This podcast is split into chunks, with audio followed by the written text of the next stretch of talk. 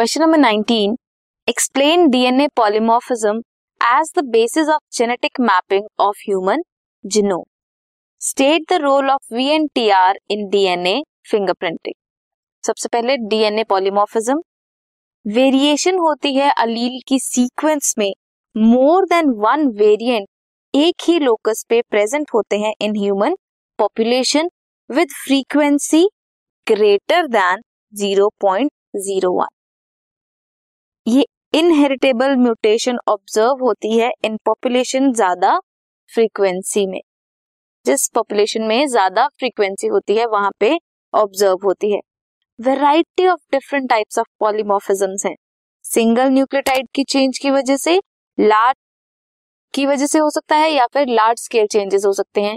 एक न्यूक्लियोटाइड की वजह से सिंगल एंड ज़्यादा की वजह से पॉलीन्यूक्लियोटाइड चेंजेस की वजह से भी हो सकते हैं।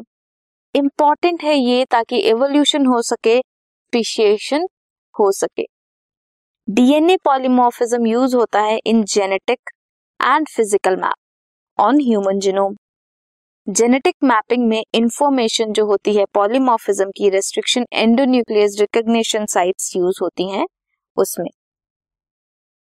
अब रेडियो लेबल्ड वीएनटीआर की अगर बात करें VNTR is variable number of tandem repeats ये यूज़ होते हैं as a probe in DNA fingerprinting VNTR short nucleotide repeats हैं, जो वेरी करते हैं from person to person and they are inherited VNTR किसी भी पर्सन का may be of same length या फिर and sequence at certain sites but vary कर सकता है किसी दूसरे में.